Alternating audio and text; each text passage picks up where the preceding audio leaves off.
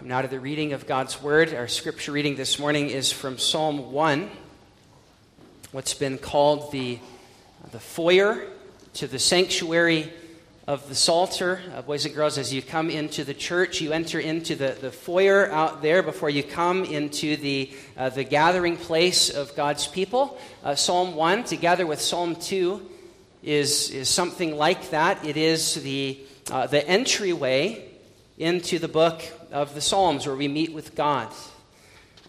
It's true of both Psalm 1 and 2, which together introduce the Psalms, but our home visiting theme this year will be just Psalm 1. So we'll read that together this morning. Psalm 1 Blessed is the man who walks not in the counsel of the ungodly, nor stands in the path of sinners, nor sits in the seat of the scornful. But his delight is in the law of the Lord. And in his law he meditates day and night. He shall be like a tree planted by the rivers of water that brings forth its fruit in its season, whose leaf also shall not wither, and whatever he does shall prosper. The ungodly are not so, but are like the chaff which the wind drives away. Therefore, the ungodly shall not stand in the judgment, nor sinners in the congregation of the righteous. For the Lord knows the way of the righteous, but the way of the ungodly shall perish. As far the reading of God's word.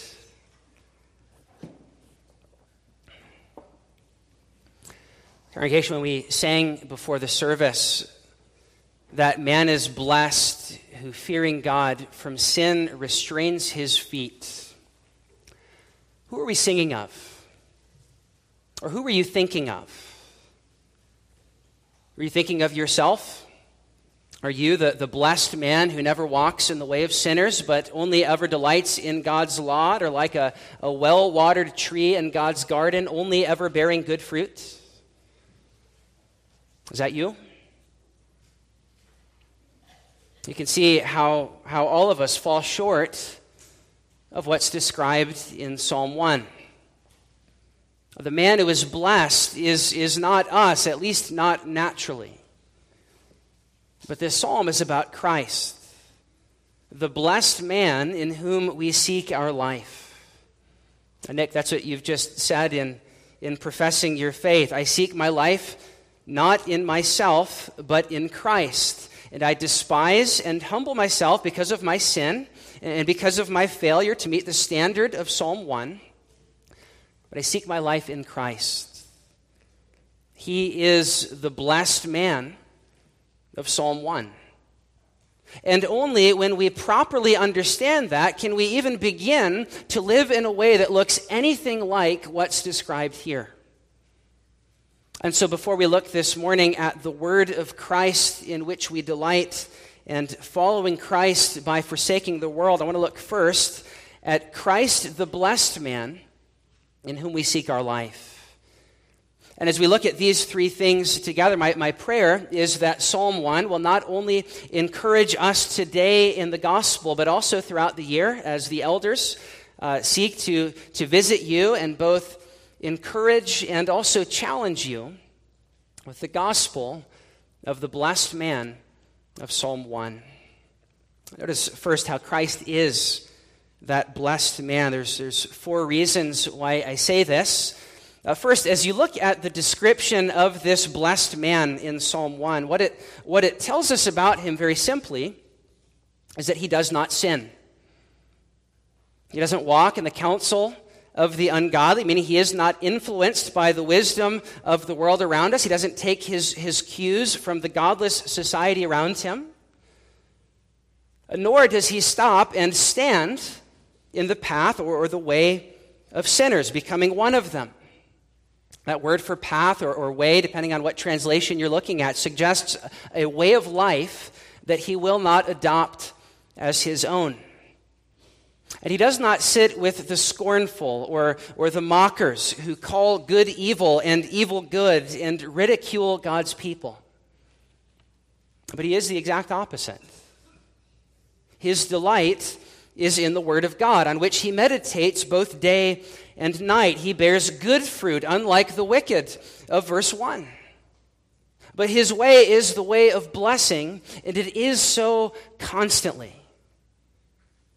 And we see that as we notice that each of the verbs that are used of him in verse 1 in the Hebrew are in the perfect mood, emphasizing that he is never, never involved with anything that is tainted with evil. That he never listens to the counsel of the ungodly. He never stands in the path of sinners. He never sits in the seat of scoffers. Can you say that of yourself?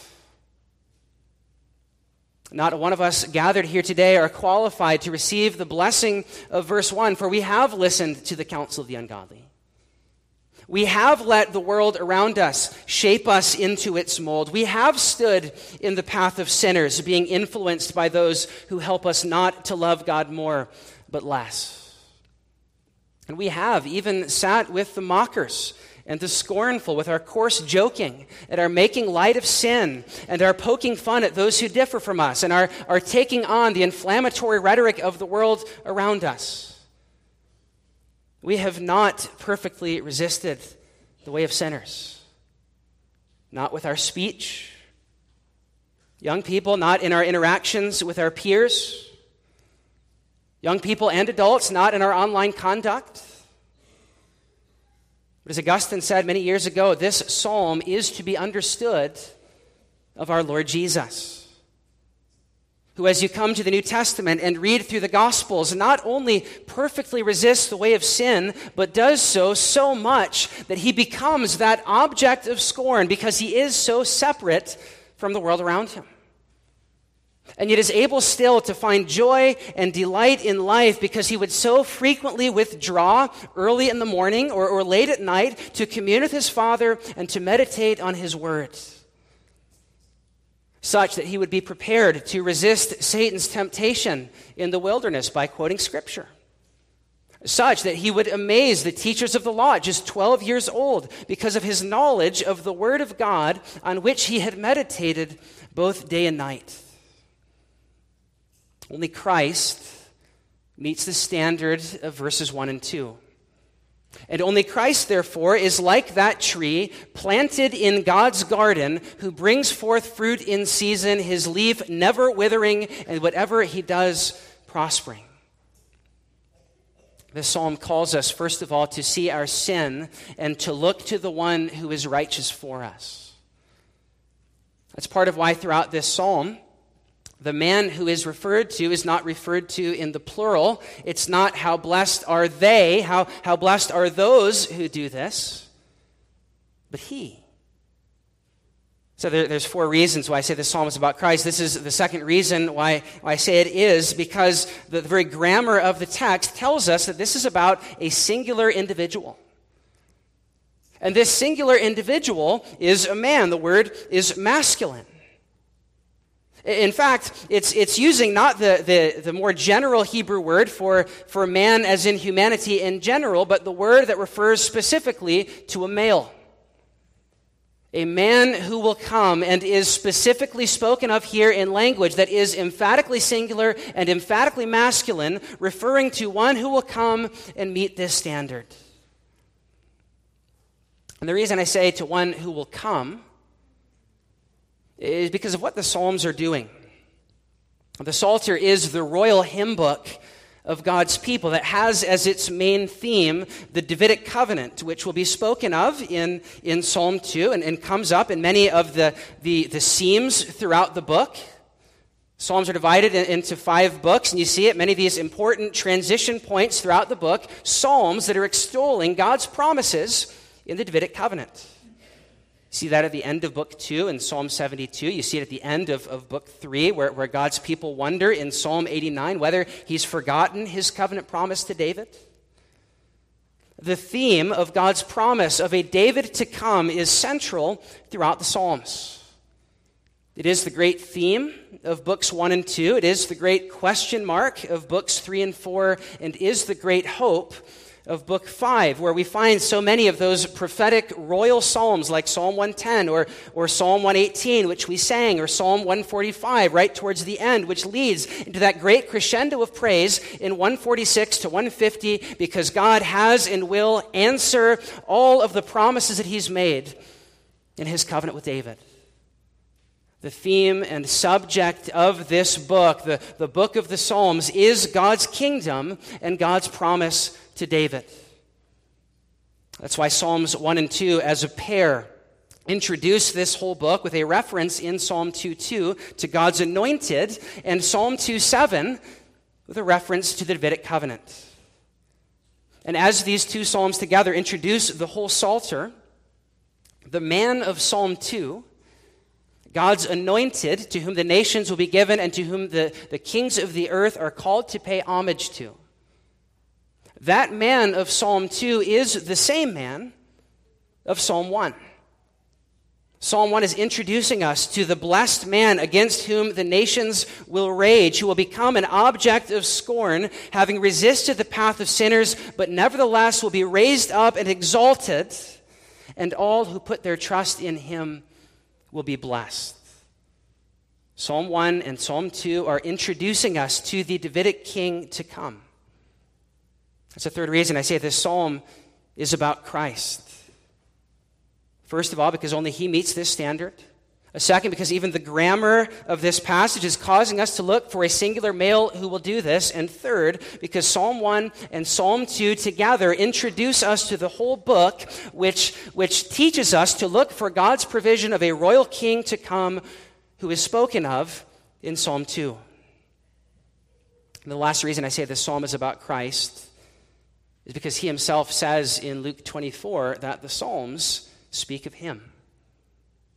And if that is true of the whole, it would be odd if the introductory psalm were the exception. Christ is the blessed man of Psalm 1. You and I cannot meet the standard that it calls us to, but the good news of the gospel is that even though we cannot meet this standard and attain the blessings that are promised in verse 3 and verse 6, even though we cannot meet those blessings or meet, meet that standard and attain those blessings, Psalm 212 says that there is a way to attain those blessings. There is a way to be blessed. And that way is by putting our trust in Him.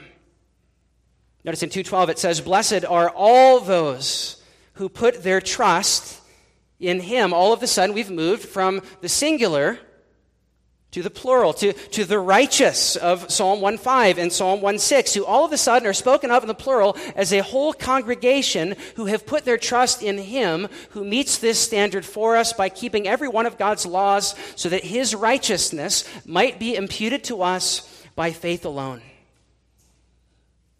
Again, Nick, that's what you've just confessed, that your righteousness is not in yourself, but in Christ, who alone meets this standard.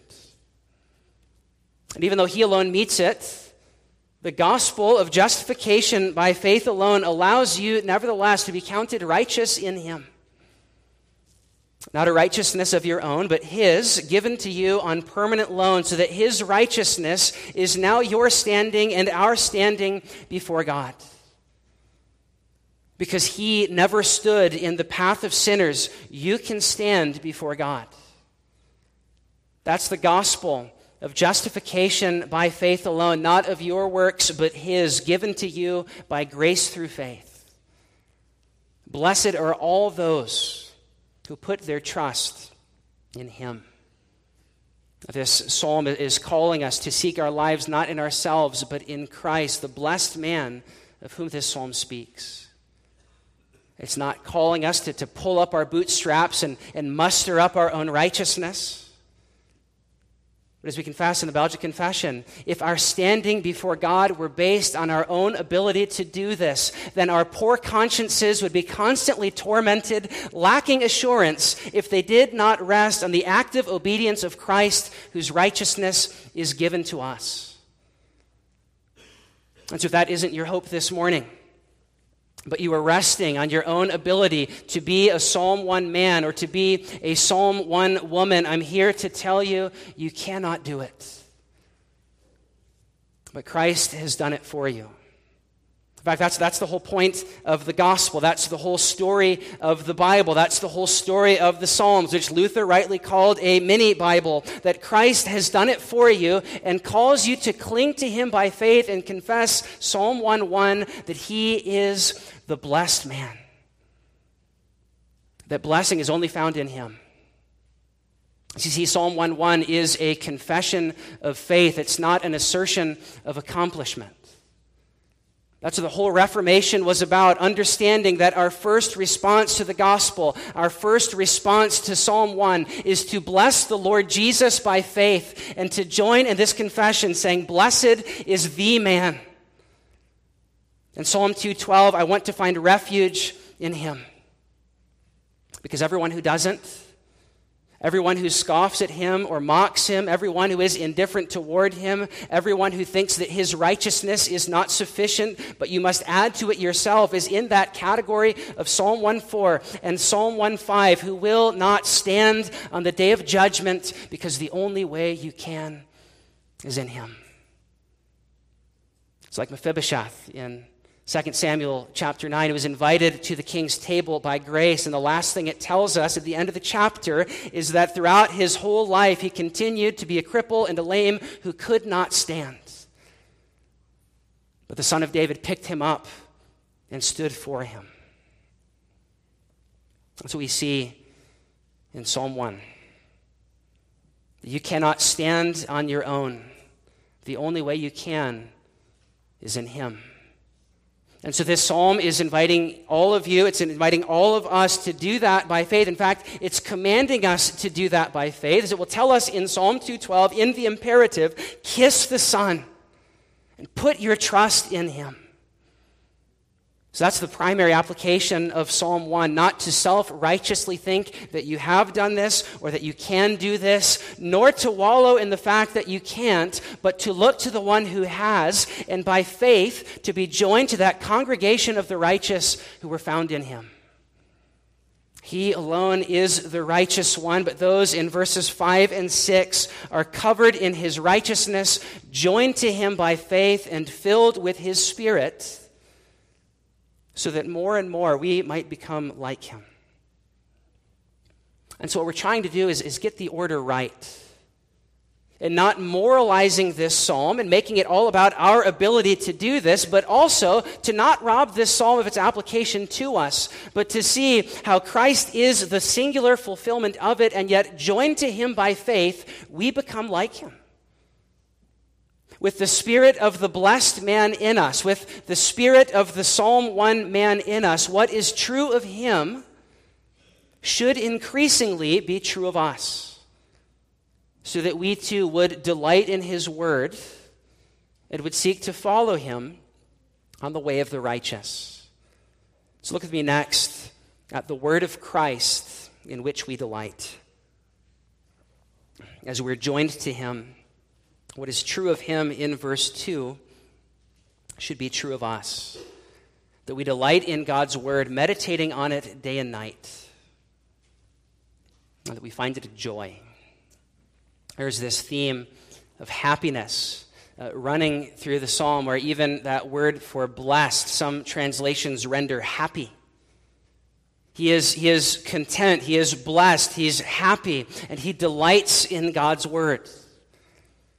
And Calvin says this teaches us that mere servile obedience is not acceptable to God. Merely reading the word and, and sort of checking the box is not acceptable to God. But Calvin says only those are worthy to be called students of his word, who come to it with a cheerful mind and are so delighted with it that they count nothing more desirable or delicious than to make progress therein. I like that Calvin uses the word delicious because it reminds us of Psalm 119, which we sang that, that God's word is sweeter than honey. He understands Psalm 1 2 to be calling us to delight in God's word and to find it delicious, to find it satisfying, to find it better than anything else. And this is, is part of the wisdom of something like uh, Westminster Shorter Catechism, question answer one, where it says that the chief end of man is to glorify God and enjoy Him forever.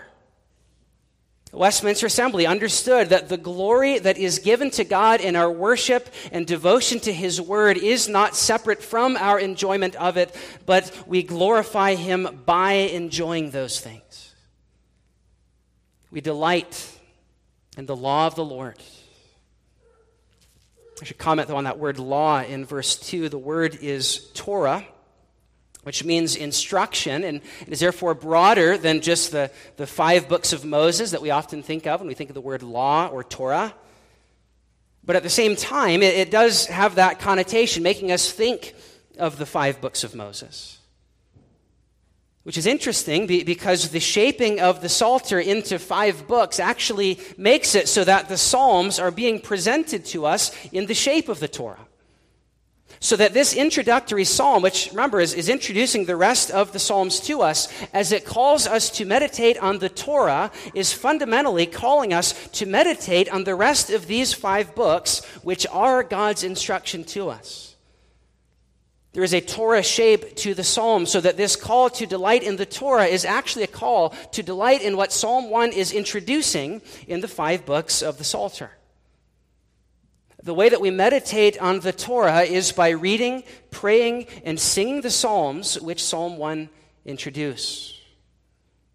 That word meditate goes beyond just reading, but the Hebrew has the idea of, of muttering out loud or even singing, so that what we're being summoned to in Psalm 1, verse 2, is not only to internalize the Psalms in the rest of this book, but then to give verbal expression to them joyfully and even with song. One linguist says this word is often used to express, this word for, for meditation is often used to express the feelings of the human soul. And so it is a deep, internalized reflection that is then given verbal expression. What Psalm 1, verse 2 is calling us to is to take the Word of God, and especially the Psalms, and internalize them by verbal expression through song and through prayer. To do what Colossians 3 says and take the word of Christ, which is the Psalms, and let them so dwell in you richly by teaching and admonishing one another through them. This is a call to make use of the Psalms in corporate song and in personal prayer and in family worship, to meditate on them day and night, making them our own by, by reading and praying and singing them thoughtfully and joyfully. That word for meditation gets it at, at, both of those the, the thoughtfulness of our meditation on it, and yet also doing it in such a way that we are delighted in it. The thoughtful meditation and word centered nature of this, I think, pushes against uh, much of, of modern worship. And, and yet, the um, call to, to delight is uh, corrective to many of us to, to see the Psalms that we sing as a joy to find delight in singing the word of Christ, which, as we do, is one of the means that God uses, according to this psalm, to make us well watered trees like Christ, who is the Psalm 1 man. We are made like him as we allow him, the chief song leader of the church, to lead us in psalm through the word that he inspired, through the psalms that he inspired, that he sang throughout his life. We become like him as we allow him to lead us in praying and singing those psalms. And part of what verse 3 is suggesting in that garden imagery that's, that's reflected there is it, is it calls our attention to Eden, to, to the garden, the place where those, those rivers uh, so satisfy the trees that they give fruit in every season. Part of what verse 3 is, is, suggesting is it calls our attention there back to Eden, where God's presence dwelt, is that in meditating on the Word of Christ, the presence of God is mediated to us, so that by doing what verse 2 says, we are communing with God. This psalm is a call to delight in the Word of God, and especially the Psalms that Psalm 1 introduce, and see how in meditating on them and making them our own, we are fellowshipping with the Lord Jesus who inspired them. that are made to bear fruit, verse 3, and prosper. A prosperity that is spiritual and cross shaped, as we see in the life of Jesus, even as we see in the Psalms, like Psalm 2. But a prosperity that is nevertheless real prosperity, real blessing. Kind of blessing we read in the Beatitudes, where there is suffering to be sure, but there is also blessing even in the midst of it and blessing to come. So, this is what, what Psalm 1 is calling us to to delight in the Word of Christ, to delight in the Psalms that He gives us. And in so doing, to, to fellowship with Him, to have uh, the presence of God mediated to us through spiritual communion, and then to prosper as a result. Not in the way that the TV preachers promise prosperity, but a way of real spiritual blessing. This is what Psalm 1 is inviting us to. And in doing this, in looking to Christ, the blessed man by faith, and singing his songs after him, we're then equipped to follow him in forsaking the world as we see throughout this psalm. Just want to make a few comments on this last point on forsaking Christ or forsaking uh, the world and following Christ. Um, this, this psalm is, is really calling us to resist the mold that the world wants to squeeze us in. Uh, one pastor called uh, this the, the Romans 12.2 of the Old Testament. Remember Romans 12, in fact, we'll, we'll look at that a little bit this afternoon. It calls us not to be conformed to the pattern of this world, but rather to be transformed by the renewing of our minds. It's the same thing that Psalm 1 is calling us to. And that mind renewal that Paul will speak of in Romans 12 happens through the Word. Here, it happens through the Psalms which God uses to help us not be conformed to the pattern of this world, but to resist the counsel of ungodly friends, to resist ungodly influences, to resist the spirit of the age to not stand in the path of sinners, nor sit in the seat of mockers. But the Word of God, and especially the Psalms, help us to have our, our feelings and our worldview shaped so that we are not the mockers who, who take on the rage of the world around us, but are reminded over and over in the Psalms, even in this one, of a judgment that is coming that allows us to press on in faithfulness, in trusting our cause to God in the same way that Romans 12 will call us to. Leave vengeance to me, says the Lord. And to believe that He knows the way of the righteous and the way of the ungodly will perish. It is the Psalms that carry us even when surrounded by an ungodly world who mocks us. It is the Psalms that point us to the judgment to come. It is the Psalms that remind us that God knows the way of the righteous and that give us joy even now in the midst of a broken world. All of these Psalms are, these themes are, are introduced to us in Psalm 1, where even for the lonely man of Psalm 1 who dwells in the city of scorners, singing the songs of Zion is a source of great delight. The psalm teaches us then how we can, can even have joy when surrounded by an ungodly culture. How we can have joy even when we are mocked and derided by meditating on the word of Christ which strengthens us and Ephesians 5:18 fills us with the spirit so we might bear fruit.